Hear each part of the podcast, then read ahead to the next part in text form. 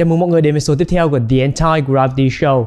Mình là Xin Phạm, host của chương trình và khách mời lần này của chúng ta là bạn Phạm Thanh Tùng, chủ nhân của một channel YouTube về thể thao với hơn 500.000 người theo dõi. Mọi người cho bạn ý một tràng pháo tay nào. Một tràng pháo tay thật to nhá. Ok, Q&A lần này của chúng ta sẽ rất đặc biệt. Thứ nhất là bởi vì mình đã cán được mốc 500.000 subscriber ở trên YouTube và con số này không hề nhỏ một chút nào với tất cả các youtuber ở Việt Nam đúng không? 500 nghìn là một nửa triệu sắp rồi, một nửa cái nút vàng rồi. Và tất cả là nhờ vào sự ủng hộ của mọi người. Và theo dõi của mọi người từ trước đến nay. Thế nên mình rất là biết ơn mọi người.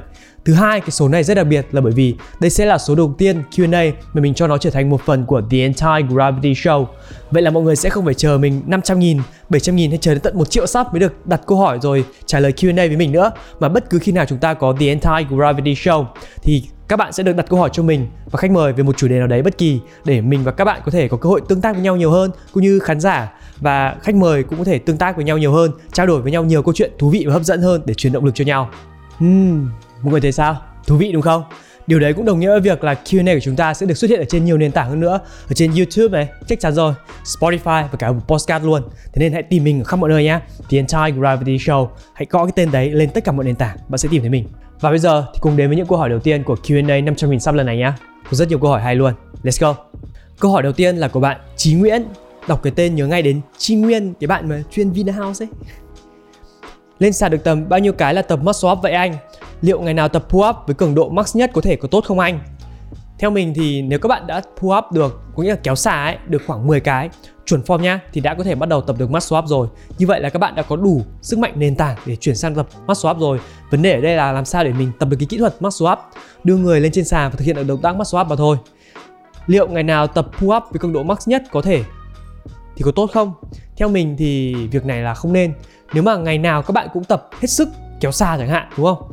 Thì thực ra là các bạn không đang tập hết sức đâu. Ngày thứ nhất các bạn tập được 10 điểm nhé nhưng ngày hôm sau mắc sức của các bạn chỉ được 9 thôi tại vì cơ bắp của các bạn nó đang mỏi rồi. Và ngày thứ nhất là 10, thứ hai 9 rồi giảm dần 8, 7, 6, 5 Thế là mình nghĩ là mình ngày nào cũng tập mắc sức nhưng thực ra không phải như vậy. Các bạn không kích hoạt được hết cỡ cơ bắp của mình vì nó đang cần thời gian để hồi phục. Và tập liên tục như vậy cũng dễ, dễ, dễ, dễ gây ra chấn thương ở cho các khớp hơn.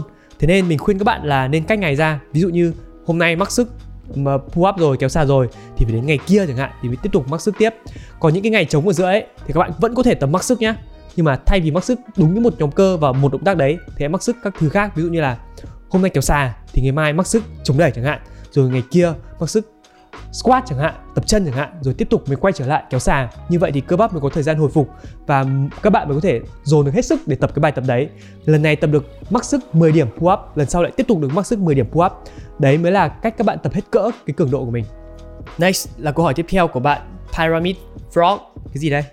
Ava màu xanh có mắt xong bắn ra màu hồng các kiểu bắn ra cầu vồng luôn ạ ok, xin ơi, nhà chỉ ăn mỗi cơm mẹ nấu có 6 múi được không ạ? Em tập một năm rồi, vẫn mỡ. Đây, anh là một ví dụ điển hình của việc ăn cơm mẹ nấu và ăn cơm nhà đây.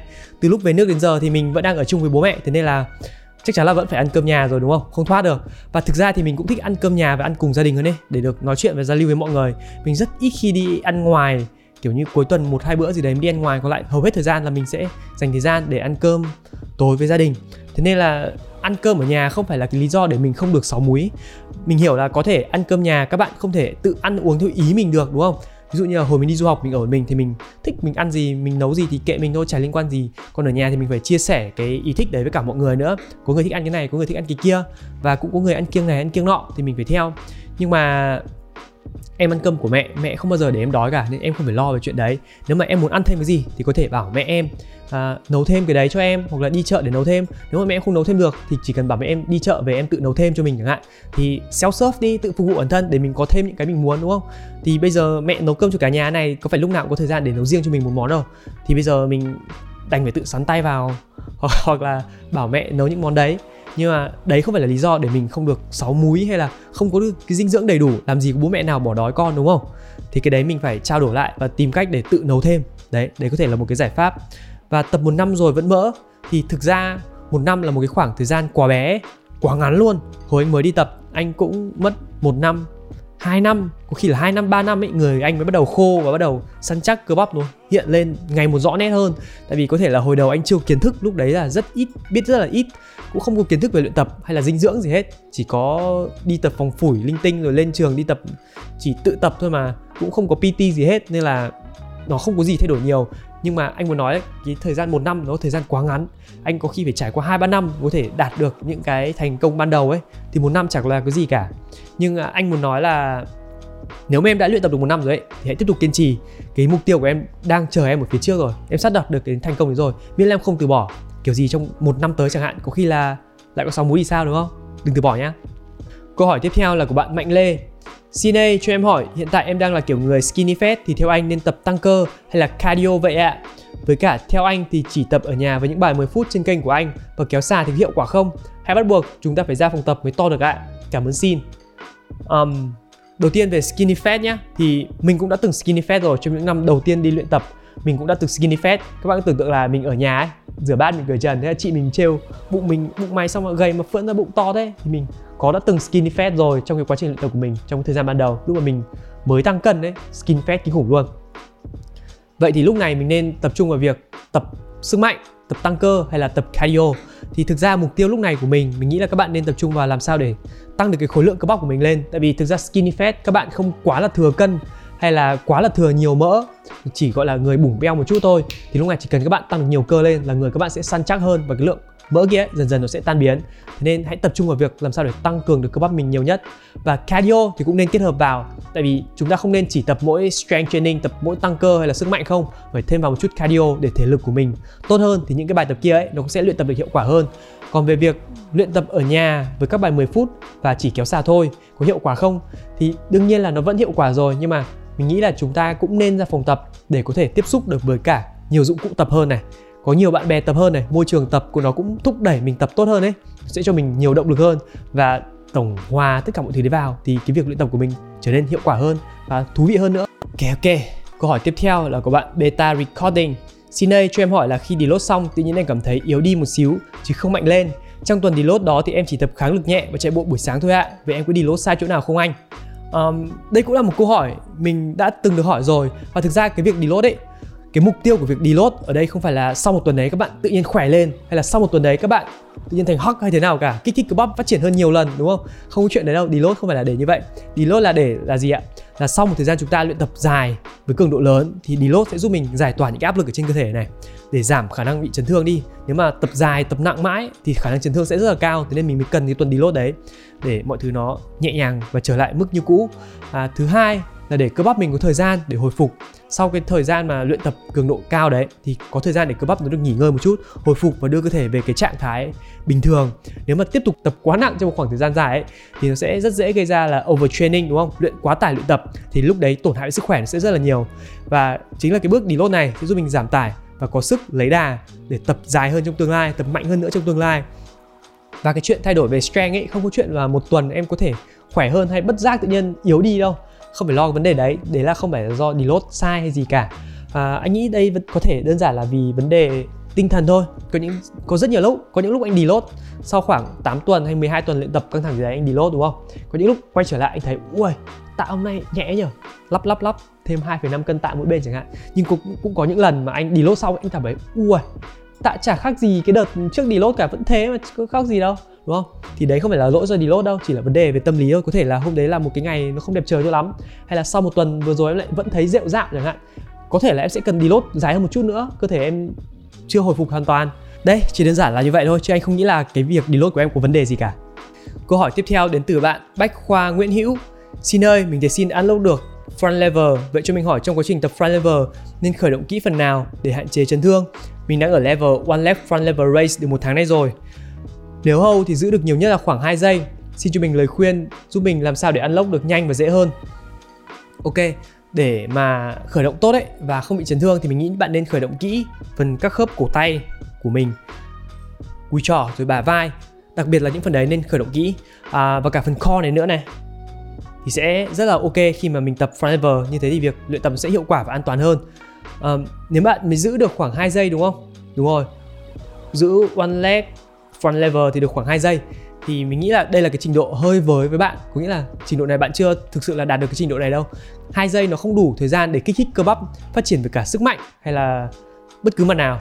Mình nghĩ là bạn nên lùi cái trình độ của mình lại một chút. Có thể là ở advanced tuck front level nếu mà bạn giữ được nó khoảng 10 15 giây một cách thoải mái ấy, thì phải ở trình độ đấy các bạn mới tập được, để kích thích được cơ bắp có đủ thời gian tạo ra áp lực, khiến cho cơ bắp phát triển, khỏe hơn và mạnh hơn. Nếu mà bạn tập ở cái mức trình độ mà nó hơi với quá, như là bạn đang tập ở one leg, front lever raise này này, one leg, front lever, đúng không? Hai giây thì chưa đủ để kích thích cơ bắp đâu. Thế nên hãy lùi lại một chút, lùi bình tĩnh nhé. Mình bây giờ mình phải thật bình tĩnh, không được quá vội vã hay là rush, đúng không? Mình trước đây mình tập front lever mình cũng bị như thế. Mình ham tập các trình độ khó ấy mà trong khi mình mới giữ được một hai giây thì cái việc luyện tập đấy nó không ý nghĩa gì cả. Thế là mình phải lùi về một bước có thể là hai bước luôn. Tập ở cái level nào mình cảm thấy thoải mái nhất có thể và tập các biến thể của front lever từ cái trình độ đấy. Còn hai giây thì chưa tính là được là đạt đâu. Mình có một lần mình xem lỏm ở trong đâu đó story của ông chủ tịch hùng. Của anh chủ tịch hùng. Thì cái luật uh, street workout đề ra ấy các bạn phải thực hiện được một động tác tối thiểu là 3 giây giữ tư thế đấy 3 giây thì mới tính là một lần làm được. Hay là trong gymnastics thể dụng cụ thì tối thiểu phải giữ được ít nhất là nếu mình nhớ không nhầm nhé là 4 giây còn hai giây chưa tính là làm được đâu mà để tập luyện ấy thì phải nhiều hơn phải giữ được khoảng 10 15 giây ấy, thì mới có thể tạo ra đủ áp lực cho cơ bắp thì đến lúc tập cái trình độ khó này mình mới có thể làm được thoải mái chứ đúng không câu hỏi tiếp theo là Sơn Tech Xin ơi, anh có thích ăn phở không ạ? Và macro một bát phở tái không quẩy là bao nhiêu ạ? Bạn hỏi câu này là hỏi đúng người rồi đấy, mình là một fan bự của phở luôn. Các bạn biết ở trên Facebook ấy có một cái câu lạc bộ gọi là câu lạc bộ tuần phở, mình là mem cứng ở trên đấy. Chuyên gia tuần phở và một bát phở có macro là bao nhiêu? Phở tái không quẩy, không trứng trần đúng không? Nếu mình nhớ không nhầm là rơi đâu đấy khoảng 450 calories một bát phở này và trong đấy có khoảng ờ, 100 g tinh bột và khoảng 10 đến 15 g protein nếu mình nhớ không nhầm. Và nếu các bạn có biết quán phở nào ngon thì hãy comment xuống phía dưới nhé để mình còn đi thử nữa. TN404 Xin ơi, em tập được 3 tháng mà cân nặng em tăng từ 45 cân lên được 49 cân. Như vậy có quá chậm không anh? vừa cho em hỏi làm sao để tăng được cân, tăng cơ nhanh vậy? Uh, tăng từ 45 đến 49 cân là 4 cân 3 tháng đúng không? Anh nghĩ là nếu mà em đang thay đổi tích cực như thế này là em đang đang đi đúng hướng rồi, không cần phải so con số của mình với người khác làm gì cả. Miễn là em đã có thay đổi tích cực là đã ok rồi, cứ tiếp tục tập đi và hãy kiên trì với cả cái mục tiêu của mình. Và làm sao để tăng cơ tăng cân nhanh? Cái này chắc mình sẽ khuyên giống tất cả các bro khác. Tập cục và ăn cục lên. Tiếp theo là Minh Huy Xin ơi, em cứ bị nghiện cái lifestyle của anh Anh làm thêm nhiều video về lifestyle của anh được không ạ? Như coi video thấy anh dọn giường gọn gàng Em cũng bắt chước theo, cũng ổn chứ anh. Bật mí cho mọi người nha hồi trước đi du học ở nhật đấy mình làm thêm là dọn dẹp khách sạn suốt 4 năm liền. Mình chuyên đi gọi là gập chăn ga gối đệm xong cất đi xong rồi giải chăn ga gối đệm mới ra ấy. Thế nên là ở nhà mình cũng hay dọn dẹp các thứ cho gọn gọn. Trong phòng cái cái phòng của bạn ấy nếu mà cái giường gọn trông tất cả mọi thứ nó sẽ rất là gọn gàng nhìn thông thoáng cả cái phòng luôn. Nên là trước khi đi ra khỏi phòng, sáng ngủ dậy, mình cố gắng tập cái thói quen là dọn cho giường, thật là gọn gàng. Và nếu các bạn thích mình làm nhiều hơn về cái lifestyle cũng như là chia sẻ về cái lối sống xung quanh luyện tập của mình ấy, thì comment ở dưới đi. Nếu mà nhiều người ủng hộ thì mình sẽ làm thêm. Mình cảm thấy rất là thú vị khi mà cái cách sống của mình ấy có thể ảnh hưởng tích cực đến một ai đấy ở ngoài kia, thay đổi cái thói quen sống rồi cái quan niệm của họ ấy. Đơn giản chỉ là việc gấp chăn chiếu hàng sáng thôi. Cái đấy là một cái rất là hay rồi, đúng không? Tự nhiên có một người mẹ đang ở đâu đấy, ngoài kia mình không biết nhá, nhìn thấy con trai mình gấp chăn chiếu hàng sáng ừ, thằng này được. Dạ lớn rồi đấy. Con trai mẹ lớn rồi. Đấy. hay mà đúng không? Bạn này là gì đây? DA1 hay là dai Xin ơi cho em hỏi là anh học Remit có tốn nhiều tiền như lời đồn không? Và trải nghiệm của anh như thế nào về Remit ạ? Về tiền nong thì đúng là có vẻ là đắt đấy. Tại vì so với cả hồi mình đi học đại học ấy Học phí ở đây đắt hơn đấy. Nhưng mà cũng khó mà nói là nó đắt hơn là vì cái gì? Tại vì thường thì bạn nào mà học ở nước ngoài ấy, thì sẽ thấy là học phí học đại học ấy nó sẽ rẻ hơn học phí học cao học mà đúng không? Học phí học cao học lúc nào cũng đắt hơn. Mặc dù môn học rồi thời gian học bị ngắn hơn nhưng mà một môn ấy đắt hơn đắt hơn nhiều luôn. Ờ, tại vì có thể là do quy mô lớp nó bé hơn thế nên là người ta phải làm học phí mình cao hơn. Và nó có đáng hay không thì thực ra mình cũng suy nghĩ rất nhiều về cái chuyện mà học RMIT ở Việt Nam hay đi du học nước ngoài ấy. tại vì lúc đi thì mình cũng đã nghĩ là mình nộp ờ, ra nước ngoài để mình học cao học rồi nhưng mà cuối cùng là vì covid và vì rất nhiều thứ khác nữa thì mình quyết học quyết định là thôi rồi bây giờ mình sẽ học remit ở Việt Nam xong rồi có thể là xin uh, chuyển tiếp sang đâu đấy có thể sang úc hay là quay về nhật cũng được. Miễn là bây giờ mình bắt đầu học đã chứ còn covid này thì ngay lập tức cũng không thể nào đi đâu được khác mà chẳng nhẽ chờ đến khi nào hết covid thì mới đi học. Thì biết bao giờ cho hết covid đúng không? Thế là đấy là lý do mình đã quyết định đóng tiền vào đây học Remit và may mắn là mình có một chút học bổng nữa nên cái tiền học nó cũng không quá kinh khủng như mọi người hay tưởng tượng đỡ được cũng mấy chục triệu đấy. Và thực sự thì nhiều bạn bảo mình ui xin học RMIT à? Nhà giàu thế nhở? Tìm được chỗ để đỗ Porsche chưa? Nhưng thực ra tiền mình tự đóng học, mẹ mình cho mình có hơn 20 triệu tiền nhập học thôi. Có lại hai kỳ học vừa rồi là mình tự đóng tiền hết. Thế là nếu các bạn bảo ai giàu thì phải bảo là mình giàu chứ đừng bảo mà nhà mình giàu nhé nghe kiểu hơi kiểu cậu ấm ấy, nghe cái cỡ không, mình không thích thế. Gì nữa nhở? Còn về cái chất lượng học ấy, ở đây thì mình thấy là hai kỳ vừa rồi thì mình tuy là chưa được lên campus, chưa được lên giảng đường buổi nào cả, chưa được nhìn thấy mặt mũi thầy hay bạn bè. Bạn bè thì có gặp một hai người rồi nhưng ý là chưa được vào lớp học ấy. Thì mình thấy là họ cũng đang cố gắng không biết so với các trường khác như thế nào nhỉ? Tại vì mình cũng chưa bao giờ học online ở đâu khác ấy. Nhưng mà ở đây thì mình thấy được trang bị rất là đầy đủ các công cụ để học từ A đến Z luôn. Và thầy lên lớp dạy rồi mọi thứ đều được chuẩn bị. Có vẻ là trường đã khá là sẵn sàng cho cái chuyện dạy học online này rồi và có cả một hệ thống để giúp mình học online tốt hơn ngoài ra thì ở RMIT có một cái hay là có rất là nhiều nhiều lợi ích cho học sinh cũng như là cựu học sinh ấy. Nên mình nghĩ tiền học nó đáng đấy. Có ở đâu cái trường nào ở Việt Nam mà cung cấp cho các bạn một cái thư viện tiếng Anh khổng lồ, mua từ rất nhiều nguồn, các bạn có thể gõ bất cứ một cái bài nghiên cứu nào nó cũng thể đưa cái bài nghiên cứu mới nhất về không? Mình nghĩ chỉ có ở RMIT thậm chí là cả cái trường đại học cũ của mình nhé. Mình cũng không nghĩ là họ cho mình trao quyền cho mình sử dụng một cái thư viện nó khổng lồ như vậy đâu. Đến tận bây giờ mình tốt nghiệp đấy mình đâu được truy cập vào thư viện trường hay cái gì đâu thư viện trường hồi đấy của mình hơi nghèo nàn đấy so với cả RMIT bây giờ nhé một trường ở Việt Nam nhé mà có cái khối lượng thông tin khổng lồ như vậy cho vào một cái thư viện rồi đến tận chí là đến khi nào mình tốt nghiệp rồi ấy là cựu học sinh rồi ấy, alumni rồi ấy, mình vẫn được dùng cái tài khoản thư viện đấy nữa. Thì mình nghĩ đây là một cái món quà vô giá mà rồi biết được cho mình đấy. Mình có thể tận dụng nó vào rất nhiều việc. Ví dụ như là tìm nghiên cứu để làm YouTube này chẳng hạn. Nên mình nghĩ là nếu bạn nào đang có ý định cân nhắc học rồi hay bất cứ trường quốc tế nào khác ở Việt Nam ấy thì RMIT là một cái lựa chọn sáng giá đấy. Mọi người hãy nghiên cứu thử nhé. Một câu hỏi nữa trên YouTube đến từ bạn Trần Đại Dương. Xin ơi, anh có thể làm nhiều video tập explosive hơn như explosive full body upper lower body training với các trình độ từ trung bình khó để tăng cường thể lực và có thể burn fat and build muscle vì tập như vậy nó sẽ rất nhanh và thú vị hơn tập bình thường Yeah, đúng là kiểu tập này rất là thú vị kiểu athletic training ấy kiểu tập như một vận động viên khối lượng tạ nó không hề lớn một chút nào cả, nhưng mà các bài tập phối hợp với nhau nó rất là nhịp nhàng, nhanh và thú vị. Thế là mình cũng rất thích cái kiểu tập như này. Mặc dù tạ nhẹ nhá, nhưng mà vẫn rất là cháy, vẫn rất là bốc lửa một buổi tập luôn. Thế nên nếu mọi người thích ấy, thì mình sẽ cố gắng làm nhiều hơn. Cái kiểu tập này nó chưa, mình thấy nó không quá phổ biến ở Việt Nam. Thỉnh thoảng cũng thấy có người tập ấy, nhưng mà không phổ biến. Tại vì có thể là do cơ sở vật chất, có thể là do trang thiết bị, hay là có thể kiến thức mọi người chưa được phổ cập nhiều, nên là ít người tập như thế này nhưng mà nếu mọi người thích ấy, thì mình sẽ cố gắng tập nhiều hơn tìm hiểu nhiều hơn để chia sẻ lại cho mọi người. Và cho em hỏi how to drop set and super set về môn tự nhiên về xã hội ạ? À? câu hỏi này là sao? Ý ý bạn là gì? Mình đọc mình không hiểu câu hỏi luôn. Drop set và super set về môn tự nhiên và về môn xã hội. Có nghĩa là làm sao để học cục tất cả các môn này á? À? mình thì mình nghĩ là cá nhân mình chưa bao giờ là một người học có định hướng giỏi đều toàn diện tất cả các môn. Mặc dù là từ bé thì được định hướng bố mẹ học cho học ban A học toán lý hóa nhá. Lên cấp 3 cũng thế cấp 2 thì có được liếm một tí mùi vị, cảm giác thi học sinh giỏi lý. Nhưng mà chưa bao giờ mình nghĩ mình học giỏi những môn này cả, và càng lớn mình, kiểu, càng kém những môn đấy đi. Xong rồi những cái thành công mình gặt hái được ấy, dần dần toàn nhờ những môn tay trái, kiểu như là tiếng Anh chẳng hạn. Thế chưa bao giờ đến từ những cái môn số má ấy. chưa bao giờ mình nghĩ mình là một con người phải nghĩ nhiều đến số má như vậy. Chứ khi học hai, cấp ba, xong rồi lớn lên thì học tiếng anh, học marketing, đi du học. Chưa bao giờ phải động đến số má rồi lý hóa các thứ quá nhiều luôn làm thế nào để học giỏi toàn diện? Những cái môn này thì mình cũng chịu luôn đấy. Kiểu, dòng đời nó cứ đưa đẩy mình đi đi đâu ấy, rồi học kiểu gì ấy, mình cũng chả hiểu luôn. Thôi, cái này thì ờ, chúc bạn may mắn thôi.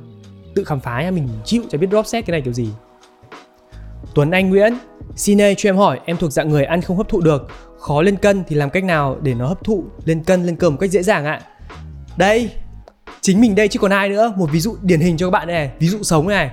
Mình không biết mình kể câu chuyện này bao nhiêu lần rồi nhưng mà để mình kể lại cho các bạn một lần nữa đấy là ngày bé mình bị rối loạn tiêu hóa. Thế nên là mình ăn uống rất là khó hấp thụ. Ngày bé mình uống không biết bao nhiêu sữa tăng cân của mẹ mình đấy mỗi lần mình lên được vài lạng à xong ốm một cái là nó tụt cân ở mầm luôn. Lúc nào mình cũng struggle với cái việc làm sao để lên cân, làm sao để lớn hơn. Một thằng con trai lớp 12 mà đỉnh điểm mình chỉ được có 49 cân thôi, còn bình thường à chỉ có 45 46 cân. Thế là mình là một ví dụ sống như bạn luôn về việc mà ăn uống không lên cân được ấy. Và cái mà mình đã khiến mình thay đổi mình nghĩ đấy là cái việc mình duy trì việc luyện tập của mình, rèn rũa thường xuyên trong suốt 7 năm rồi, mình không dừng lại một chút nào cả. Đến tận bây giờ nhá, mình vẫn thấy mình lên cân khó đấy, thực sự luôn. Nhưng mà ít ra là cái việc rèn luyện thể dục thể thao thường xuyên này này, nó giúp mình ăn ngủ tốt hơn này, hấp thụ các chất dinh dưỡng tốt hơn này. Tại vì với cường độ vận động cao, cơ thể mình có nhu cầu, mình hấp thụ mọi thứ nó sẽ tốt hơn. Thế nên chìa khóa ở đây, bạn hãy nhớ là phải duy trì việc luyện tập thể dục thể thao thường xuyên. Và mình nghĩ đấy là cái cái duy nhất đấy phải cố lên duy trì nó nhá trở nó biến nó trở thành một phần của cuộc sống của mình ấy. Một phần phong cách sống luôn giống như kiểu đánh răng rửa mặt ấy là phải đi tập. Đấy hãy cố gắng biến cái đấy trở thành một phần cuộc sống của bạn. Và từ đấy thì mình nghĩ là mọi thứ nó sẽ đến và thay đổi. Từ từ từ từ từ từ. Có thể là không nhanh được như những người khác đâu nhưng chắc chắn là bạn sẽ thay đổi giống như mình này. Câu hỏi này trông có vẻ deep này. Nguyên hoàng Xin ơi, anh ơi, hiện nay em đang bế tắc, mông lung về tương lai, không biết học đại học xong sẽ làm gì hay như thế nào. Bây giờ em cũng cảm thấy việc học khá là nản và cũng có lúc muốn nghỉ học, nhưng không biết nghỉ học thì mình sẽ làm gì, nên đành cắn răng học tiếp. Em cần làm gì hả anh? Thực ra đây là một cái câu hỏi, một cái cái chăn trở của rất nhiều bạn ở cái tầm đầu tuổi 20 ấy. Bản thân anh cũng thế thôi, ở cái hồi đấy lúc mà anh mới đi du học ấy, anh cũng suy nghĩ rất nhiều, mỗi sáng anh ngủ dậy hay là mỗi tối trước khi đi ngủ anh đều nghĩ rất nhiều. Không biết sáng ngày mai mình trở thành con người như thế nào mình có cần thực sự cần cái bằng đại học này không hay là tương lai mình sẽ làm gì ôi chẳng nhẽ mình chôn vùi tuổi trẻ và thanh xuân của mình ở, ở trong văn phòng à hay thế nào? Anh suy nghĩ rất nhiều thực sự luôn chăn trở rất là nhiều đêm. Không thể nào bắt một đứa trẻ chỉ có mười mấy tuổi định hướng cho cả tương lai của nó được. Không thể nào biết được không thể nào biết trước được ấy. Kể cả bố mẹ các em cũng không biết trước là tương lai em sẽ làm gì đâu. Nhưng mà cũng đừng quá lo lắng. Cái tấm bằng đại học này anh nghĩ là bây giờ thì em hãy coi nó như một cái tấm bảo hiểm. Thôi bây giờ thì mình được à, bố mẹ bao ăn bao học rồi đúng không? Được tài trợ từ anh Z rồi. Thì trước mắt là bây giờ mình hãy cố gắng. Học xong cái bằng đại học này đi xong bằng đại học thì mình coi nó là một tấm bằng bảo hiểm. Rồi mình theo đuổi đam mê hay là định hướng bản thân mình. Lúc đấy chưa quá muộn. Cái bằng đại học nó quan trọng bởi vì sao? Theo quan điểm cá nhân của anh nhé. Và đấy cũng là cái mà động lực cho anh để anh cố gắng học, rồi tiếp tục học. Là mình khi mình có một cái bằng ấy, nhỡ may trong con đường mình đang theo đuổi đam mê này này, hay là làm cái việc mình thích, bất cứ cái gì, nhỡ đâu mình vấp ngã hay mình thất bại chẳng hạn, ít nhất là còn cái tấm bằng đại học này để mình đi xin việc mình kiếm ăn kiếm cơm sống qua ngày như một người bình thường. Đấy là cái quan điểm của anh để giúp anh học học tiếp đến tận uh, xong đại học. Còn cái chuyện mà em muốn làm gì thì mình sẽ mất rất nhiều thời gian. Đến tận bây giờ anh cũng phân vân anh cũng nhiều lúc không chắc với bản thân mình là sau này mình sẽ trở thành người như thế nào nữa. Mặc dù anh cũng gần 30 rồi đấy. Năm nay bao nhiêu tuổi rồi? 95 sang tuổi 27 đấy. Tuổi các cụ là 27 rồi vẫn rất nhiều lúc anh nghi ngờ bản thân mình anh không biết là mình đang đi con đường của chính xác hay không có đúng đắn hay không nữa. Thế nên cô cái câu hỏi này cái suy nghĩ này ấy, anh nghĩ là chúng ta phải phải cùng nhau tìm lời giải đáp trong suốt cái chặng đường thanh xuân tuổi trẻ này. Mà có khi nhiều lúc là có nhiều người mãi không tìm ra quả trả lời đâu. Trong cuộc đời của con người ấy uh, anh nghĩ thời điểm quan trọng là thời điểm sinh ra đúng không? Mình được đến với cuộc sống này thời điểm rất quan trọng. Và thời điểm lúc mà mình nhận ra mình cần làm gì trong cuộc sống này mục tiêu của mình là gì mục tiêu sống của mình gì. Hai thời điểm mình, mình anh nghĩ đấy là turning point. À, anh cũng đang chờ đợi cái turning point này của anh. Anh anh nghĩ là anh đã gọi là hơi khám phá ra một chút rồi nhưng mà cũng chưa hẳn là anh định hướng được hoàn toàn bản thân anh tương lai sẽ trở thành người như thế nào. Có rất nhiều người như vậy thì em cũng đừng quá lo lắng. Nó là một cái phần rất là bé thôi. Còn nếu mà em cảm thấy nó cản trở em trong cuộc sống hàng ngày quá cái suy nghĩ đấy của em ấy có thể tìm đến bạn bè để tâm sự. Bố mẹ cũng có thể là một option nếu em cảm thấy tâm sự được với bố mẹ. Còn bạn bè có rất nhiều người cùng suy nghĩ đến với em đấy. Cứ chia sẻ đi có thể chia sẻ ở, ở channel của xin phạm này. Biết đâu có những bạn mà có cùng tâm lý có cùng suy nghĩ như em có thể chia sẻ được và tạo ra động lực để mình có thể cùng nhau vượt qua những cái khó khăn ngay trước mắt này. Ừ, cố lên nhá. Câu hỏi nữa về luyện tập này. Long đức xin đây anh đã bao giờ áp dụng periodization vào luyện tập chưa ạ? Nếu rồi thì anh có thể làm video giải thích về nó và cách áp dụng trong strength training hypertrophy skill training được không ạ? À, cái concept cái khái niệm tập kiểu periodization training. Uh, periodization là kiểu chu kỳ thì cái này thực sự là anh chưa áp dụng bao giờ đâu. Anh chỉ biết biết biết qua qua một chút về concept thôi. Nó có chia ra thành macro circle là cái vòng lớn này. Tập nó tính là plan khoảng một năm gì đấy. Meso circle là cái đoạn nhỏ hơn từ khoảng 3 đến 6 tuần tính đâu đấy khoảng một tháng. Rồi micro circle là cái vòng bé là khoảng từng tuần tập 1 À, và anh thực ra anh chỉ biết qua qua một chút về cái concept tổng quan là như vậy thôi còn thực sự anh chưa bao giờ áp dụng nó với bản thân mình cả. Nhưng mà có thể là trong tương lai sẽ thử tìm hiểu thêm một chút nữa về cái khái niệm đấy. Ừ, anh nghĩ cái câu hỏi này brought up rất là hay có thể anh sẽ tìm hiểu thêm và biến nó trở thành một cái idea video mới. Mạc Lâm xin ơi anh có thể chia sẻ bí kíp không có lông nách được không ạ? Em cảm ơn. Ôi rồi ôi cái này cũng là một cái câu hỏi mà mọi người cứ hỏi mình anh xin ơi, tại sao anh không có lông nách? Anh cạo à hay anh tẩy à hay anh triệt gì? Kiểu gì mà sao nách trắng thế, mịn thế? Không biết giải thích với mọi người thế nào thì mọi người tin. Nhưng mà thực sự ấy, mình thấy mình may mắn vì gen bố mẹ mình đẻ ra như thế đấy. Kiểu nó chỉ mọc lông tơ, lưa thưa chứ chưa bao giờ nó rậm rạp ấy. Mình cũng không tẩy hay là tác động bất cứ một cái gì lên luôn. Kiểu thật mà, thề luôn. Mình có đâu phải là kiểu con gái mà đi triệt lông này, lông nọ đâu. Thề, cái này là do đẻ ra nó như vậy đấy. Ly lì lý lì li. Xin ơi, một fitness influencer, anh có bao giờ cảm thấy áp lực khi phải look a certain way? Ví dụ như là phải duy trì cái physique hiện tại không ạ? Hmm. câu hỏi này cũng là một câu hỏi rất đáng để suy nghĩ đấy. Là một fitness influencer thì có phải bị áp lực bởi cái chuyện hình ảnh cơ thể của mình không? Thực sự là, nếu bảo không và anh không quan tâm thì cũng không phải, cũng có. Ví dụ chính là nhiều lúc anh không để ý cơ thể của anh thay đổi như nào nhá. Nhưng mà các bạn ở trên mạng ấy, rất nhiều bạn soi rất là kỹ luôn.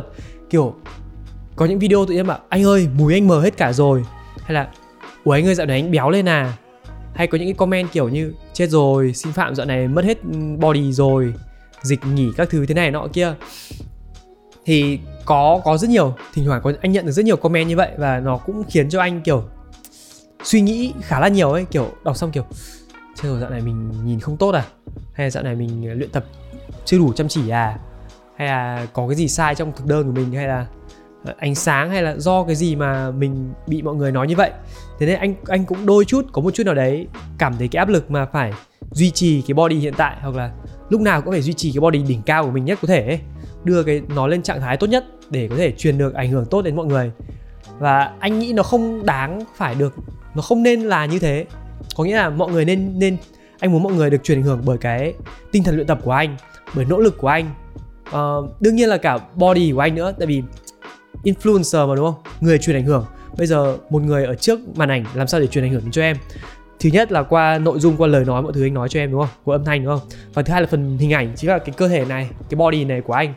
Thì bây giờ muốn truyền ảnh hưởng đến mọi người thì thứ nhất là anh phải nói hay rồi phải tạo được động lực qua lời nói của mình. Và thứ hai là những cái gì anh có đây này nó phải là một cái gì đấy, là cái mục tiêu, là cái biểu tượng để mọi người theo đuổi theo. Anh nghĩ đấy là một phần của công việc rồi, một phần anh không muốn chấp nhận nó, nhưng mà thực sự nó là một phần không thể tránh khỏi ở trong cái công việc này của anh ấy. Fit influencer mà, đúng không? Thì phải có body đẹp thì nói mọi người mình mới tin chứ. Anh anh chưa bao giờ nghĩ là mình là một PT một PT thì có thể là nếu mà có kinh nghiệm lâu năm rồi thì họ không cần phải đẹp, họ vẫn có thể thuyết phục người khác được qua kinh nghiệm của họ. Bởi vì họ từng đỉnh cao rồi chẳng hạn, hay là họ đào tạo ra rất nhiều lứa à, vận động viên rồi các cái đội quái vật thể hình chẳng hạn. Đấy thì họ nói một lời là ai cũng tin. Nhưng mà anh khác anh chỉ là một fitness influencer thôi anh không phải là một huấn luyện viên. Anh chưa bao giờ nhận mình là một huấn luyện viên cả và anh muốn truyền ảnh hưởng đến mọi người. Thì anh nghĩ đây là một cái phần nhỏ giá phải trả để theo đuổi những cái thứ anh đang làm bây giờ. Uhm... nói gì tiếp nhỉ?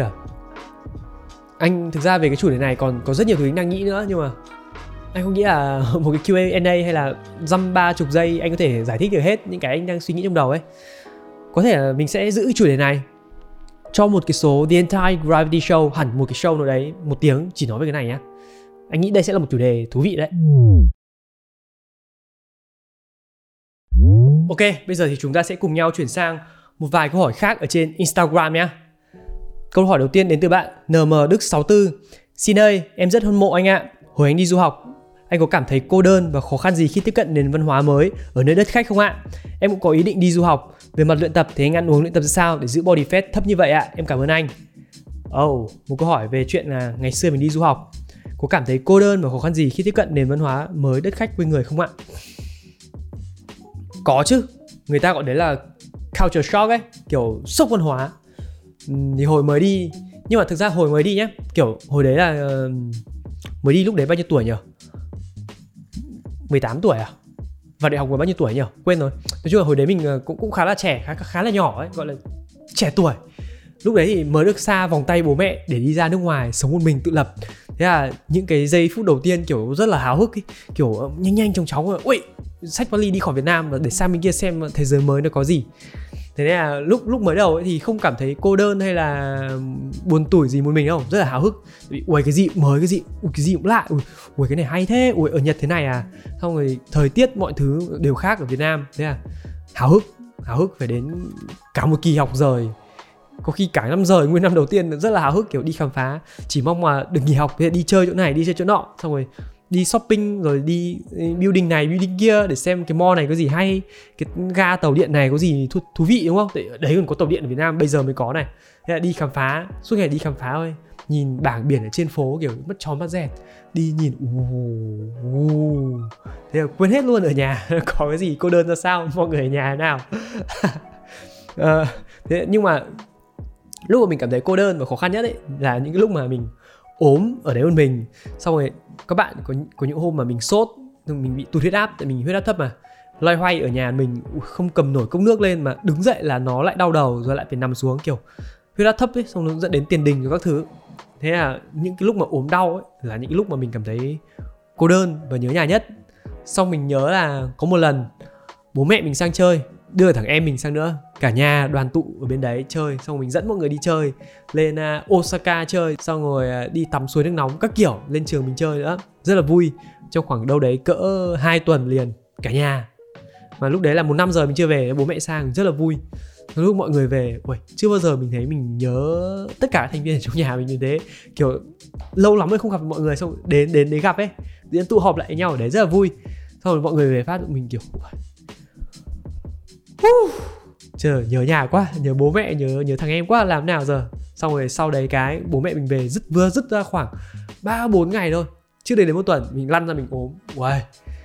Đúng, đúng là combo homesick rồi combo ốm thực sự luôn. Thế là lúc đấy nhớ nhà kinh khủng. Và những lúc đấy là mình thấy mình cần người thân nhất và lúc đấy trong đầu mình chỉ có một ý nghĩ là ui giá mà có bố mẹ ở đây hay là có người thân ở đây thì tốt biết mấy thế là lúc đấy là những lúc mà mình cảm thấy là cô đơn nhất đấy. đấy ai đi nước ngoài mình nghĩ là cũng đều trải qua những cái giây phút như vậy những lúc ốm hay là những lúc mà không không có ai bên cạnh để giúp đỡ những lúc khó khăn đấy thì cực kỳ là cực kỳ cô đơn luôn à, mình cảm thấy may mắn như bây giờ mình ở nhà xung quanh có mọi người xung quanh rồi không thể nào không có chuyện gì mà khiến mình có thể buồn hơn được thế nữa ấy. ngày xưa nghĩ chia tay người yêu chắc chết mất nhưng mà thực sự thì không phải đâu các bạn ạ không có gia đình xung quanh mới chết đấy không có người yêu chuyện nhỏ. Thế nên là đừng ai hỏi ai tại sao mình chưa có người yêu á. Tại vì mình đang ở nhà vui này người yêu làm gì? Nhở? Câu hỏi tiếp theo là của bạn. Ôi rồi bạn làm khó mình thế tên này đọc kiểu gì? D O U B L H D. Xin ơi, làm cách nào để anh có thể luôn giữ được cho mình discipline mỗi ngày? Mà anh work giữa ba môi trường agency, freelance và business riêng ạ? Anh có bao giờ cảm thấy burnout? Và nếu có thì anh handle chuyện này như thế nào? Em cảm ơn anh xin, chúc anh tiếp tục phát triển hơn nữa và grow nhiều hơn nữa trên YouTube nhé. Một trái tim bốc lửa. Hmm. Có chứ, có rất nhiều lần mà mình cảm thấy mình quá stress, mình burn out, mình break down thực sự luôn. Nghĩa là mình kiểu, ui, không thể nào nhấc tay nhấc chân lên làm một cái gì nữa, kiểu mệt cả thể xác lẫn tinh thần luôn. Và lúc đấy cái getaway duy nhất của mình là đi tập để giúp mình đưa mọi thứ trở lại bình thường. Cách duy nhất của mình đấy là đi tập và ở phòng tập sau khi tập xong kiểu mọi thứ stress thứ nó giải giải tỏa ra hết thì lúc đấy mọi thứ trong đầu mình tự nhiên nó ngăn nắp lại và mình sắp xếp lại cuộc sống. Um, và cũng nhưng mà cũng, cũng có những lúc mình mệt mình chẳng muốn làm gì kể cả đi tập không muốn đi tập luôn. Một lúc mình đóng quá nhiều vai trò ví dụ mình vừa đi học này mình vừa có một cái personal business này vừa vận hành cái kênh youtube này. Phải thực sự nói là cái kênh youtube mọi người làm youtube kiểu nhiều người nghĩ là làm chắc là vừa làm vừa chơi. Cuối tuần đi quay mấy cái video xong rồi up lên mạng thế là nhiều người xem. Ờ, không phải như vậy đâu còn rất rất rất nhiều việc một tỷ thứ việc nữa nếu bạn muốn làm cho nó tử tế và xây dựng cho mình một thương hiệu cá nhân tốt ấy. Rất nhiều việc ở xung quanh đấy luôn. Không đơn giản là các bạn tự nhiên pop up trong đầu một cái ý tưởng quay lên và nhiều người xem đâu. Câu chuyện nó không hề đơn giản như thế một chút nào cả. Làm sao để cân bằng cuộc sống của mình? Thực sự đúng là một câu hỏi rất là nan giải. Nhưng mà may mắn cũng không phải là nan giải đâu. Nhưng mà may mắn nhắc lại một lần nữa là may mắn hôm trước mình vừa được gặp xác Linh các bạn ạ. À, đi học trên lớp đấy Rmit có một cái hay đấy, có nhiều nhiều guest speaker hay lắm. Thế sang Linh đến lớp mình nhé, không phải là một buổi event gì đâu. Đến trực tiếp lớp mình chỉ có mười mấy hai mươi người thôi nói chuyện với sang Linh. Có một bạn hỏi là làm sao sang Linh ơi làm sao để có thể balance được cái uh, cuộc sống hàng ngày của mình để dành được thời gian cho công việc cho bản thân cho gia đình? Mình nghĩ là nó rất là khớp với cái cái câu hỏi này của bạn ý thì xác Linh hôm trước vô tình nổi tiếng với cái cái câu nào đấy bị quất rất nhiều lên trên báo là người trẻ mà về nhà trước 7 giờ là quá sớm. Mà về mà về nhà không làm gì nữa trước 7 giờ là quá sớm. Và thực sự là hôm trước xác định mà các em không tưởng tượng đâu. Không thể tưởng tượng nào với xác định 7 giờ là sớm đến cỡ nào đâu. Um, và để cái cái achieve có nghĩa là để đạt được cái sự cân bằng trong cuộc sống ấy thì đấy là một cái mục tiêu dài hạn chứ không phải là một thứ mà các bạn có thể uh, trong một ngày các bạn đủ thời gian uh, vừa cho gia đình vừa cho bản thân rồi lại vừa cho công việc. Rất là khó. Và đấy là một cái mục tiêu dài hạn các bạn hiểu không? Cái balance ở đây là trong bạn, bạn phải nhìn tổng quan là trong hàng năm rồi hoặc trong cả một cuộc đời một con người sẽ có những giai đoạn bạn phải dành nhiều thời gian hơn cho công việc. Sẽ có những giai đoạn bạn sẽ phải dành nhiều thời gian hơn cho bản thân mình. Và sẽ có những giai đoạn bạn dành nhiều thời gian hơn cho gia đình của mình. À, ví dụ nhé như xác linh lấy ví dụ là một cái balance cơ bản. Ví dụ như là 6 tháng bạn sẽ dành thời gian cho công việc và 6 tháng dành thời gian cho bản thân, rồi 6 tháng dành thời gian cho gia đình. Thì đấy là cái cách mà xác linh balance mọi thứ. Và mình nghĩ đấy là một cái cũng, một cái cái idea, một cái à, tư duy rất là chính xác. Tại vì trong một ngày bạn chỉ có bấy nhiêu thời gian thôi. Bạn không thể nào, bạn muốn, bạn, bấy nhiêu thời gian và bấy nhiêu năng lượng thôi. Làm sao bạn có thể dành được 100% sức lực của mình, chia ba ra? Chia ba ra như vậy thì cả ba việc các bạn đều làm rất hời hợt. Nếu bạn muốn làm tốt một việc gì đấy thì bạn phải dùng 100% sức cho nó muốn làm tốt công việc của mình, phải dành 100% sức cho nó. Muốn ở bên cạnh người thân mình, muốn chăm bẵm cho bố mẹ mình thật tốt, thì phải dành 100% năng lượng của mình để làm việc đấy. Chứ bây giờ các bạn chỉ hời hợt dành 3 điểm cho bố mẹ thôi, bố mẹ cho bố nó nhận luôn. Hay là bạn muốn dành thời gian cho bản thân chẳng hạn, thì bạn phải có 100% năng lượng để tận hưởng, để hưởng thụ mọi thứ chứ, đúng không? Bạn, bây giờ bạn uể oải, mệt mỏi, chỉ có 3 3% năng lượng 30% năng lượng thì bạn hưởng thụ cái gì nữa? Đấy đấy là cách để cân bằng. Và đấy là một cái cân bằng ở trong thời gian dài đấy nghĩa là chia ra từng giai đoạn có từng mục tiêu. Và với từng giai đoạn đấy thì phải dành thật nhiều sức cho nó. Đơn giản là như vậy. Chứ đừng đi tìm một cái à, cân bằng ngắn hạn kiểu như trong một ngày mình phải buộc mình phải có thời gian cho cả 3, 4, 5, 6 thứ. Không có đâu. Phải có thời theo theo giai đoạn. Và giai đoạn này là giai đoạn dài có thể theo tháng có thể theo năm. Mọi người hiểu ý mình đúng không? Hơi dài dòng hơi vòng vèo nhưng mà đại loại là như thế đấy. Và mình nghĩ cái đấy là cái thông não mình ấy để mình nghĩ để mình nghĩ à ồ đây là thời gian mình phải làm việc này đừng đừng cố gắng ấy, tham lam tất cả mọi thứ vào cùng một cái khoảng thời gian ngắn như vậy nữa nói chung là nói chuyện với sắc linh đúng là một buổi mở mắt đấy câu hỏi tiếp theo của Pezang 24 này Xin ơi, trong khoảng thời gian từ cấp 2 lên cấp 3 vì nhiều lý do em đã ngưng tập trong nhiều tháng, anh có cách nào để bắt đầu lại và dần dần làm quen với cuộc sống theo chế độ như lúc đang tập? Làm thế nào để lấy lại được động lực như lúc mới tập không ạ? Em cảm ơn rất nhiều. Úi rồi, đọc câu hỏi díu hết cả lưỡi. Dần dần làm quen với cuộc sống để theo được chế độ như lúc đang tập anh nghĩ là em nên bắt đầu từ những cái baby step, những cái thói quen nhỏ nhất. Ví dụ như bây giờ làm thế nào để tập được như cũ, đúng không? Trước khi em quay lại với cường độ rồi tất cả mọi thứ như cũ, thì bây giờ em phải pick up lại cái thói quen. Đầu tiên là làm quen việc đi tập đều đặn đã, rồi duy trì cái thời gian, thói quen đấy càng lâu càng tốt. Đơn giản đi tập thôi, em không, anh không biết em tập nặng hay tập nhẹ hay tập bài gì, tập giống như cũ hay không. Nhưng bây giờ cứ đơn giản là em hãy có mặt, buổi nào cũng đến phòng tập cho anh đều như tranh vắt. Đấy khi mà ấy, cái thói quen nhỏ đấy nó đã trở lại được rồi. Thì bắt đầu mình bắt đầu tính đến cái chuyện tập bài gì như cũ hay là tập theo chế độ nào khối lượng tạ nào. Đấy thì lúc đấy mới tính. Hãy đầu tiên bắt đầu từ những cái thói quen nhỏ nhất trước đã và duy trì nó càng lâu càng tốt. Đấy là cái mẹo nhé và thứ hai là làm sao để lấy lại được động lực như lúc mới tập ạ? À. anh nghĩ là câu hỏi này thì em phải tự mình trả lời thôi. Tại vì động lực của mỗi người một khác đúng không? Anh cũng có thể cho em được một chút động lực qua những cái video của anh có thể là video của anh rồi body của anh truyền được cảm hứng cho em. Nhưng mà những cái động lực đến từ bên ngoài đấy thì anh nghĩ là anh anh cũng chỉ giúp được em đến một cái mức nào đấy nhất định thôi đúng không? Em gập màn hình xuống không xem video của anh nữa. Có thể những động lực bên ngoài đấy nó sẽ tiêu tan ngay lập tức khi mà em gập cái màn hình đi xuống. Cái động lực thực sự ấy, nó phải đến từ bên trong bản thân của em. Em phải tự hỏi bản thân mình thôi xem là em có thực sự muốn một cái body như vậy không?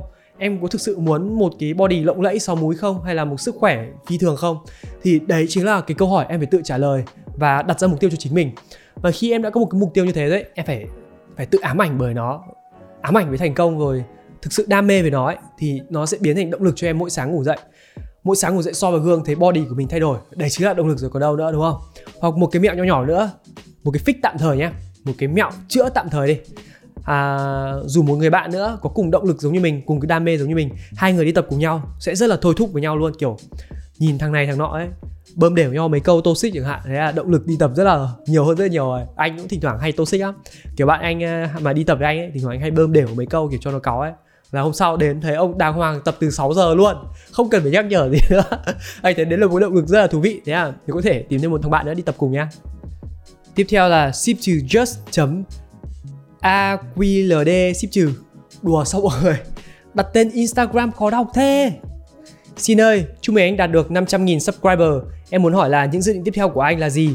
Mong anh chia sẻ.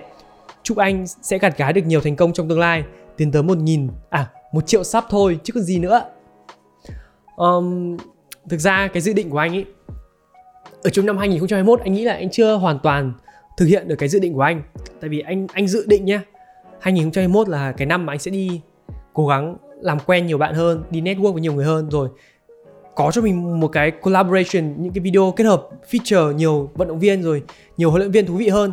Nhưng mà thực sự là vì tình hình covid như vừa rồi hai năm liền nó làm cái kế hoạch đấy của anh bị cản trở khiến cho anh không ra được nhiều cái nội dung thú vị như anh dự tính ban đầu. Và có những người bạn mới hay là có những cái uh, video feature mới thú vị hơn đấy, thì covid vừa rồi nó cản trở rất là nhiều thì rất là mong sau 500 nghìn sub này rồi sau sau covid này, anh sẽ có cơ hội để tiếp tục cái mục tiêu đấy của mình để cho những cái video tiếp theo nó càng ngày càng thú vị hơn. Đấy, lại một bạn nữa tên khó đọc thế. Ship trừ gì đây? Chấm soi, chấm ship trừ. Ôi mẹ ơi, thế này đọc làm sao được? Làm cách nào để không phải sợ môn tiếng anh nữa mong anh trả lời xin đây. Để không phải sợ môn tiếng anh nữa thì em đừng nghĩ nó là một môn học nữa. Tại vì mọi người sợ môn học tiếng anh ấy là bởi vì mọi người nghĩ đấy là một cái môn để mình thi, mình học, mình lấy điểm và nó đánh giá cái gì đấy của mình. Thì mọi người sẽ sợ môn tiếng Anh thôi. Còn nếu mà mọi người nghĩ đấy là một cái công cụ để mình tìm hiểu thế giới bên ngoài để giao tiếp, để học hỏi nhiều hơn, thì lúc đấy tiếng Anh nó sẽ trở nên rất là thú vị. Kiểu lúc mà hồi đi học tiếng Anh ấy rất ghét học tiếng Anh, kiểu nhồi ngôn ngữ rồi ngữ pháp rồi cứng nhắc rồi điểm thi rồi nhớ này nhớ nọ, cấu trúc này từ mới nọ mới kia anh rất là khó chịu và cực kỳ không thích học môn tiếng Anh luôn. Nhưng mà khi nó trở thành một cái công cụ để anh cập nhật thế giới bên ngoài, để anh giao lưu bạn bè rồi để chơi game hay xem YouTube ấy, tự nhiên nó thú vị hơn hẳn và nó trở thành một cái swag, một cái gì đấy rất là cool đấy thế là ai cũng thích học tiếng Anh hơn và anh tự thích ừ, tự học tiếng Anh nhiều hơn và tìm hiểu về tiếng Anh nhiều hơn nữa. Thế nghĩ đấy cũng là một cái mẹo để mọi người đỡ sợ môn học tiếng Anh hơn. Đừng nghĩ nó là một cái môn học. Chắc đấy là tip rồi. Câu hỏi tiếp theo đến từ bạn, Ismi G Bảo Xin ơi, với khối lượng 500.000 sub, làm thế nào để anh có thể vượt qua được nỗi lo lắng, khó khăn khi bắt đầu công việc này và đạt thành công? Rất nhiều lửa và trái tim. Ok. Làm thế nào để anh có thể vượt qua nỗi lo lắng và khó khăn khi bắt đầu công việc này á? Làm thế nào nhỉ? Thực ra lúc mà anh bắt đầu này thì anh bắt đầu kênh YouTube này với một một bạn của anh. À, hai đứa đặt quyết tâm làm với nhau thôi. Thực ra cũng lúc đấy chả có gì để sợ cả. Thực sự là không có gì để mất ấy. Ngoài cái việc là anh trưng cái bản mặt ờ, này của anh lên trên mạng cho rất nhiều người thấy. Rồi bạn bè cười chê rồi trêu chọc. Uh, và cái body này của anh lên nữa. Lúc đầu anh cũng nghĩ là ui body thế này đủ để lên youtube rồi nhỉ? Kiểu nói này người nói có người nghe không? Hay là người ta nghĩ mình như một thằng hề trên mạng? Thì anh suy nghĩ rất là nhiều đến cái việc đấy. Anh nghĩ là đấy là cái nỗi sợ duy nhất của anh. Nhưng mà rồi anh nghĩ đi thì cũng nghĩ lại. Đấy là việc tệ nhất thì cũng chỉ là mọi người cười rồi trêu mình thôi chứ cũng chúng có làm sao đâu cũng chả thiệt hại gì hơn về kinh tế đúng không? Và cũng chả phải mình làm gì xấu lố lăng cả để mà nó ảnh hưởng đến tương lai sau này của mình. Mà lại có được rất nhiều thứ được uh, học được cách sử dụng mic máy ảnh edit video rồi edit ảnh ọt các thứ đúng không? Biết cách nói chuyện với camera này biết cách viết kịch bản này trình bày ý tưởng của mình một cách mạch lạc này. Túm lại là anh được nhiều hơn hơn mất đấy chứ đúng không? Thế là anh quyết định anh làm thôi vì thực sự là chả có gì để mất mà lại còn học được rất là nhiều nữa. Đấy là cái cách mà anh đã bắt đầu kênh youtube này. Và khi đã bắt đầu rồi ấy, thì cũng có rất là nhiều nỗi sợ kiểu như là ở ngoài kia có bao nhiêu người như thế nữa? Đúng không? Rất là nhiều đối thủ cạnh tranh. Làm thế nào để vượt qua họ? Hay là trời ơi nhiều đối thủ cạnh tranh họ một triệu sắp rồi họ 500 600 nghìn sắp rồi thì còn ai xem mình nữa? Đúng không? Thị trường nó bão hòa tới nơi rồi. Đấy thì cũng có rất là nhiều nỗi sợ. Nhưng mà à, lúc đấy thì anh bỏ ngoài tai hết kiểu chỉ tập trung vào một mình cái cái mục tiêu của bản thân này thôi. Đấy đóng thẳng một con đường về phía trước. Không suy nghĩ gì đến đối thủ không suy nghĩ gì đến ai hết chỉ cứ việc tôi tôi làm thôi và tập tập trung vào bản thân của mình. Và những cái mà cạnh tranh ấy anh cạnh tranh với chính bản thân của mình à, làm thế nào để ra được sản phẩm tốt hơn ngày hôm qua làm thế nào để ra được những cái video những cái nội dung hay hơn nữa và chỉ cần so với chính mình thôi đừng so với ai cả và cứ thế anh ngắm một đường thẳng đi về phía trước. Và đấy là cách để anh ờ, đi được tới đến bây giờ và vượt qua mọi cái nỗi sợ hay là những cái sự lo lắng của mình trong cái con đường làm YouTube này. Tiếp theo là drt.vũ99 Xin ơi, các anh luyện giọng và accent chân chu trong các video ạ. Và các anh phân bố thời gian việc làm với nhiệm Đấy, không chân chu một tí nào luôn, nói thật với em. Và các anh phân bố thời gian làm việc nghiêm túc với YouTube ạ. Thỉnh thoảng nói lại cắn vào lưỡi. Làm sao để luyện giọng và accent chân chu á? Thực ra mới đầu ấy em xem những video đầu tiên ấy nó không hề chân chu một tí nào luôn anh nói rất là đờ đẫn rồi không có cảm xúc rồi kiểu nó bị cứng nhắc ấy kể cả cái ánh mắt này nhìn nó cũng không được tự nhiên cảm tưởng mà cả một video anh nói không hề chớp mắt một tí nào kiểu như Xin chào tất cả các bạn, mình là Xin Phạm và hôm nay mình sẽ hướng dẫn các bạn làm sao để bơm tay trước to hơn mà không cần phải sử dụng đến bất cứ một dụng cụ nào cả. Thậm chí nó còn tệ hơn như thế cơ. Nhưng mà cuối cùng là chăm hay không bằng tay quen làm cứ làm nhiều tuần nào cũng ngồi nói trước mặt camera như này. Và tự nhiên nó thành cái phản xạ rồi. Anh tự nhiên hơn và làm chủ được cái cảm xúc của mình trước máy quay. Luyện tập thôi. Chứ anh cũng không không kiểu như lên trên mạng gõ làm sao để để nói như MC hay là làm sao để diễn thuyết tốt. Anh, anh không làm như vậy. Chỉ có gọi là quay video thật nhiều xong rồi tự làm tự chiêm nghiệm tự rút kinh nghiệm ra cho bản thân thôi. Và cách anh phân bổ thời gian làm việc nghiêm túc với YouTube. Thời gian anh phân bổ cho YouTube thì như thế này. Hàng tuần mỗi sáng ngủ dậy, anh sẽ plan trước một loạt các cái idea cho có thể cho nguyên một tháng chẳng hạn, hay là cho hai tháng chẳng hạn.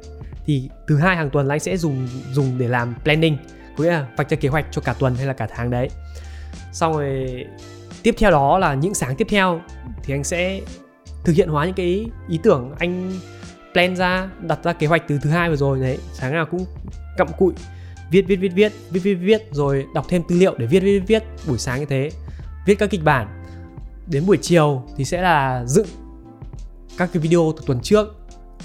Buổi chiều, buổi tối tối nào cũng thế, đều tăm tắp lên máy tính, bật Skype lên rồi nói chuyện với editor. Hai anh em ngồi dựng video từ những cái tuần trước mình đã quay rồi. Và sau đấy cuối tuần thì đi quay những cái ý tưởng mình đã plan trong tuần vừa rồi. Và cứ lặp đi lặp lại, tuần nào cũng thế, lặp lại, lặp đi lặp lại. Và một cái video này, anh không biết anh phải dành bao nhiêu tiếng làm việc để cho mỗi cái video này nữa video Q&A nhé thì anh không kịch bản anh chỉ có thế nào nói như thế thôi. Thì gọi là gom lại câu hỏi của mọi người này. Xong rồi phân chia nó ra.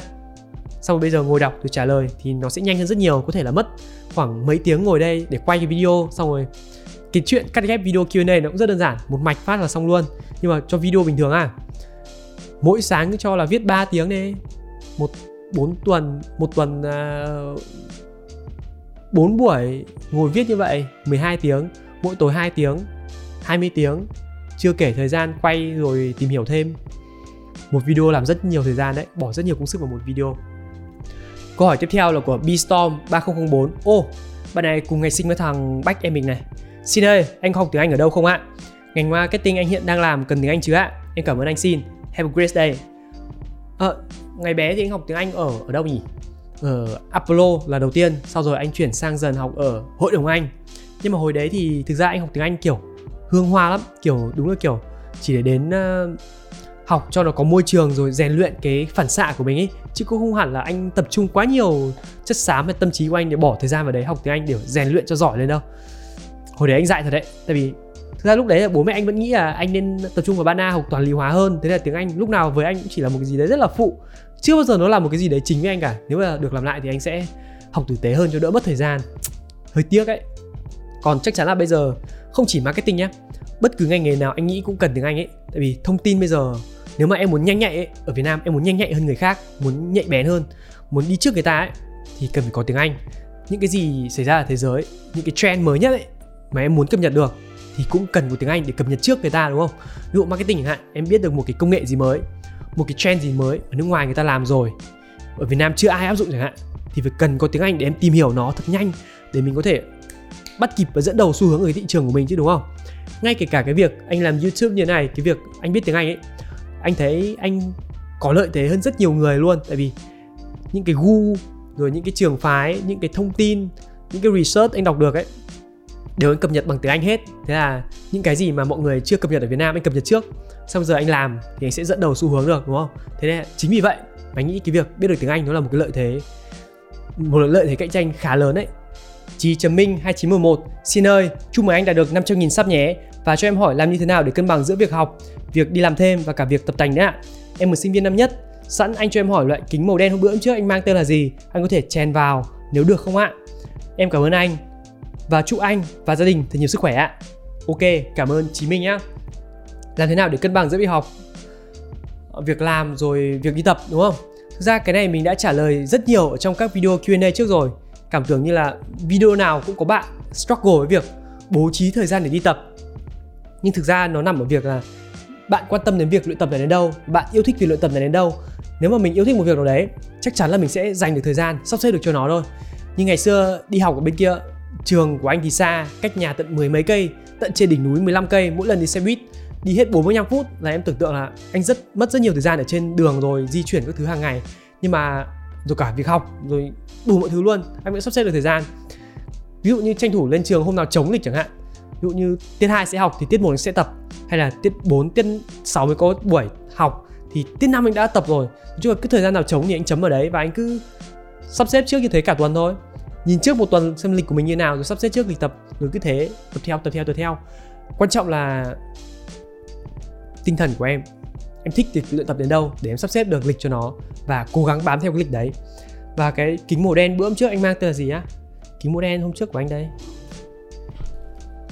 Mình giới thiệu cũng rất là nhiều lần rồi ấy. thế mà Sison chưa tài trợ mình bao giờ cả. Bao nhiêu người hỏi mình kính là gì? Đây, kính màu đen đây. Sison cái kính này mình đeo, mình mua tên là giờ cắt 01 thấy không? Mọi người thấy không? Làm nào cho mọi người thấy nhá, cái kính nó trong như này. Ok, hy vọng đấy là trả lời được câu hỏi của em nhé và Sison nhé nếu các bạn muốn nhiều người mua kính hơn thì phải tài trợ mình đi chứ. Video nào có người hỏi xem mình mua kính ở đâu ấy. Tiếp theo là một câu hỏi của bạn Hoàng Thanh Hải, đúng không nhỉ? Hoàng Than Hải, Hoàng Thanh Hải. Xin ơi, anh đang xài Mac cấu hình gì vậy ạ? À? và anh có tính đổi Mac lên đời khác không? Em cảm ơn um, anh đang dùng một cái con uh, MacBook Pro 2018 có Touch Bar i7 256 cấu hình chi tiết như nào thì anh không nhớ lắm. Chỉ nhớ hồi đấy mua khoảng hơn 60 triệu gì đấy. Còn lên đời Mac á, thì anh nghĩ là anh chưa phải lên đâu. Tại vì anh thấy anh dùng vẫn rất là tốt. Anh thuộc dạng kiểu dùng đồ chảy cối ấy. Anh biết là cái điện thoại của anh. Anh dùng 6S Plus từ lúc nó mới ra mắt đến bây giờ. Bỏ qua 7, 8, 10, 11, 12 SE các kiểu. Bây giờ anh mới đổi điện thoại mới không? Quan điểm của anh là phải dùng khi nào nó hết khấu hao rồi khi nào nó đẻ ra được nhiều tiền hơn cái số tiền anh phải bỏ ra trả cho nó ấy thì anh mới mua máy mới. Hoặc là các phần mềm anh chạy trên đấy nó không chạy nổi nữa. Còn bây giờ máy đang chạy rất tốt mà đổi làm gì đâu. Và trước khi đến với những câu hỏi cuối cùng thì mình có một cái giveaway nhỏ nhỏ dành tặng cho mọi người nhân dịp 500.000 subscriber. Bất ngờ đúng không? Không phải ở cuối video, không phải ở đầu video, chỉ dành cho những người may mắn nhất thôi. Và để tham gia giveaway lần này thì các bạn hãy comment xuống dưới này tên của mình, đầy đủ cả họ, cả tên. Cùng với một vài lời động viên, chúc mừng mình nhân dịp 500.000 subscriber, kiểu như là, anh ơi, amazing, good job. Như vậy là các bạn đã có cơ hội nhận được một bộ training gear 01 đến từ Anti Gravity Crew, hoàn toàn miễn phí luôn. Mình sẽ chọn ra ba bạn may mắn nhất để dành tặng được phần quà lần này. Chỉ việc comment thôi mà. Hãy tham gia thật nhiều nha mình chỉ chọn ra ngẫu nhiên theo ý thích của mình thôi. Thế nên là các bạn hãy comment thật nhiều vào nhá. Biết đâu mình chú ý và thích comment của các bạn thì các bạn sẽ nhận được giveaway miễn phí lần này. Quay trở lại với những câu hỏi cuối cùng nhé câu hỏi tiếp theo của bạn Nguyên Trung. Xin ơi, cổ tay trái của em bị chấn thương lúc tập tạ đơn đẩy ngực trên ý ạ. À. Giờ em đã mua băng quấn cổ tay để hỗ trợ mà vẫn đau, không thể tập nặng được. Số lượng tạ không hề nặng với em nhưng lại bị cổ tay cản trở. Có cách nào khắc phục không anh? Xin ơi.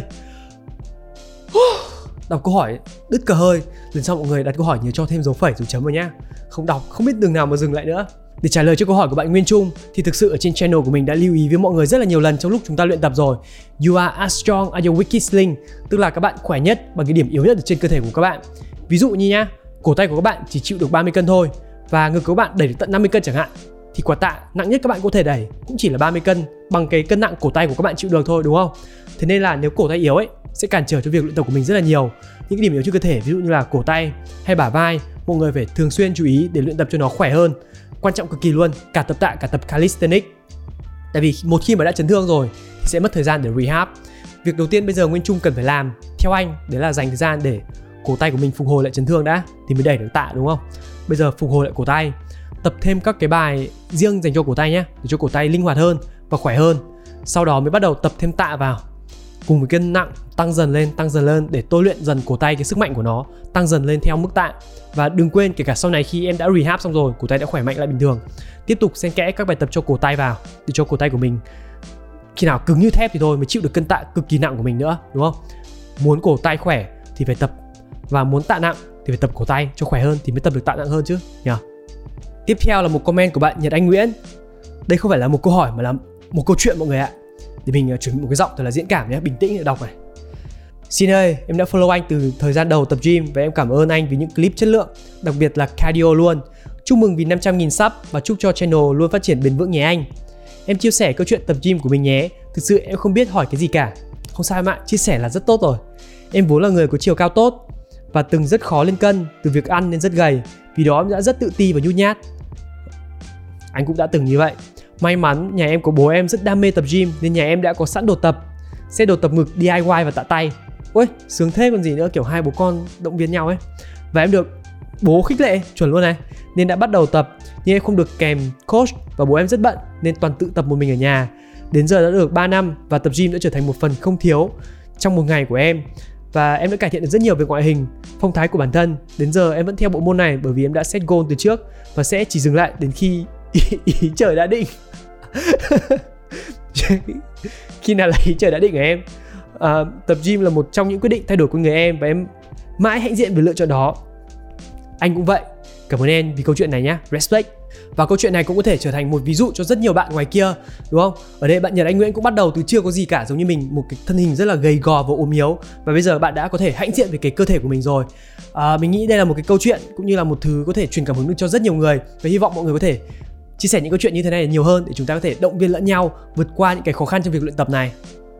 Câu hỏi tiếp theo của trung nghị, xin ơi, chúc mừng anh đã được 500.000 sub nha. Toàn bộ quá trình tập của anh xin là do anh tự nghiên cứu hay có PT lúc đầu?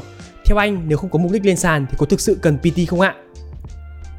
Trong quá trình tập của mình ấy, thì thực sự là mình có một lần duy nhất đã thuê PT là sau khoảng 2 năm đầu tiên luyện tập tập mãi mà chả thấy có gì khá khẩm quá nhiều cả, chỉ gọi là tăng cân một ít thôi nhưng mà body vẫn chưa đẹp ấy mình có thuê PT một khóa 3 tháng 12 tuần và đấy là lần duy nhất.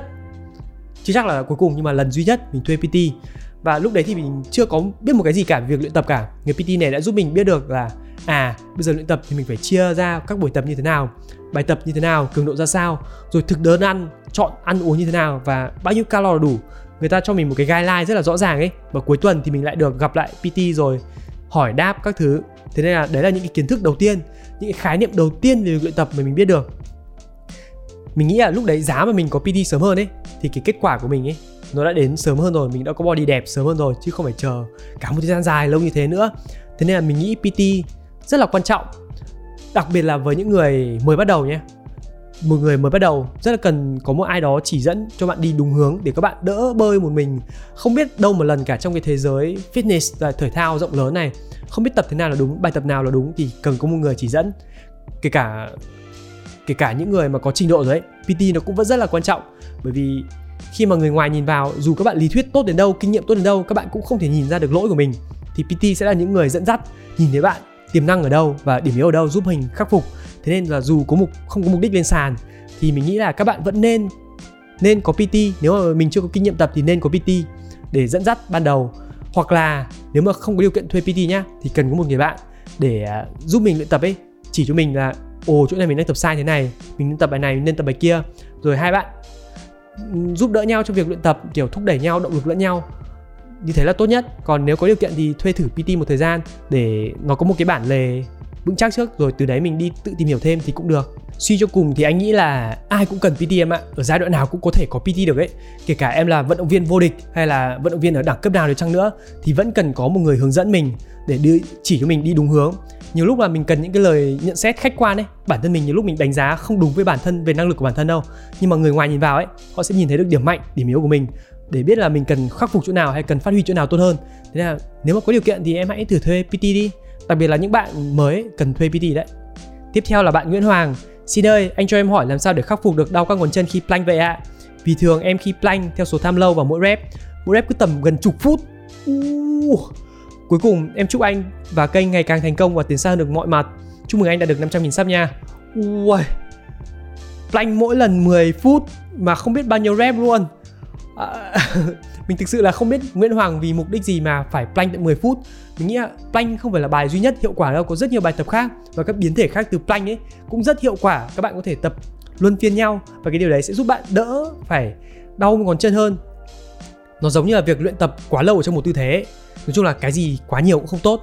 Ngồi quá lâu một tư thế hay là giữ người một vị trí nhiều áp lực quá lâu không tốt, nó sẽ gây ra nhiều áp lực lên đầu gối rồi các ngón tay ngón chân, đau là chuyện rất bình thường.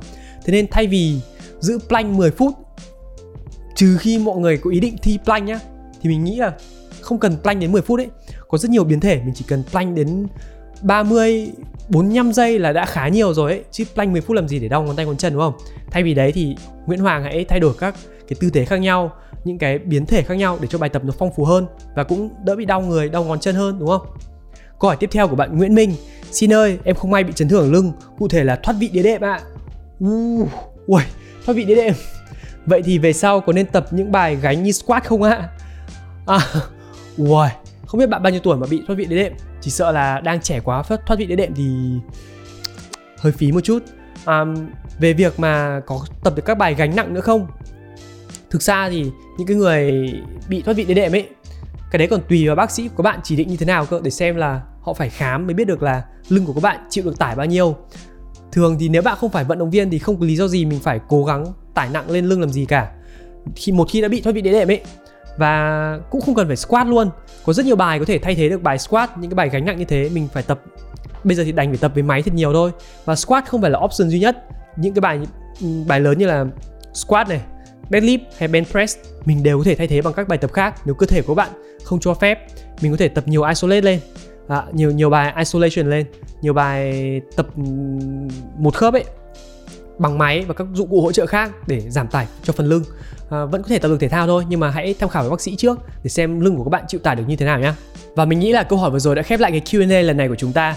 Mình quay ở đây từ lúc bao nhiêu giờ? Một giờ và bây giờ là 5 giờ rồi này. Mọi người thấy không?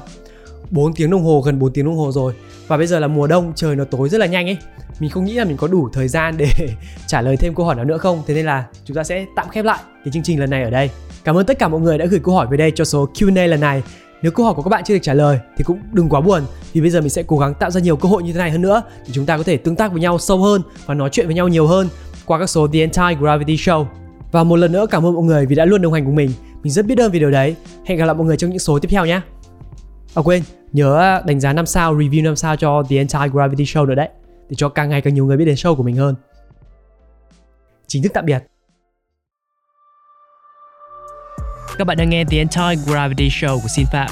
Nếu các bạn thích cuộc trò chuyện ngày hôm nay của bọn mình, hãy chia sẻ đến với thật nhiều bạn bè và đừng quên ủng hộ The Entire Gravity Show ở trên cả YouTube, Spotify và Apple Podcast.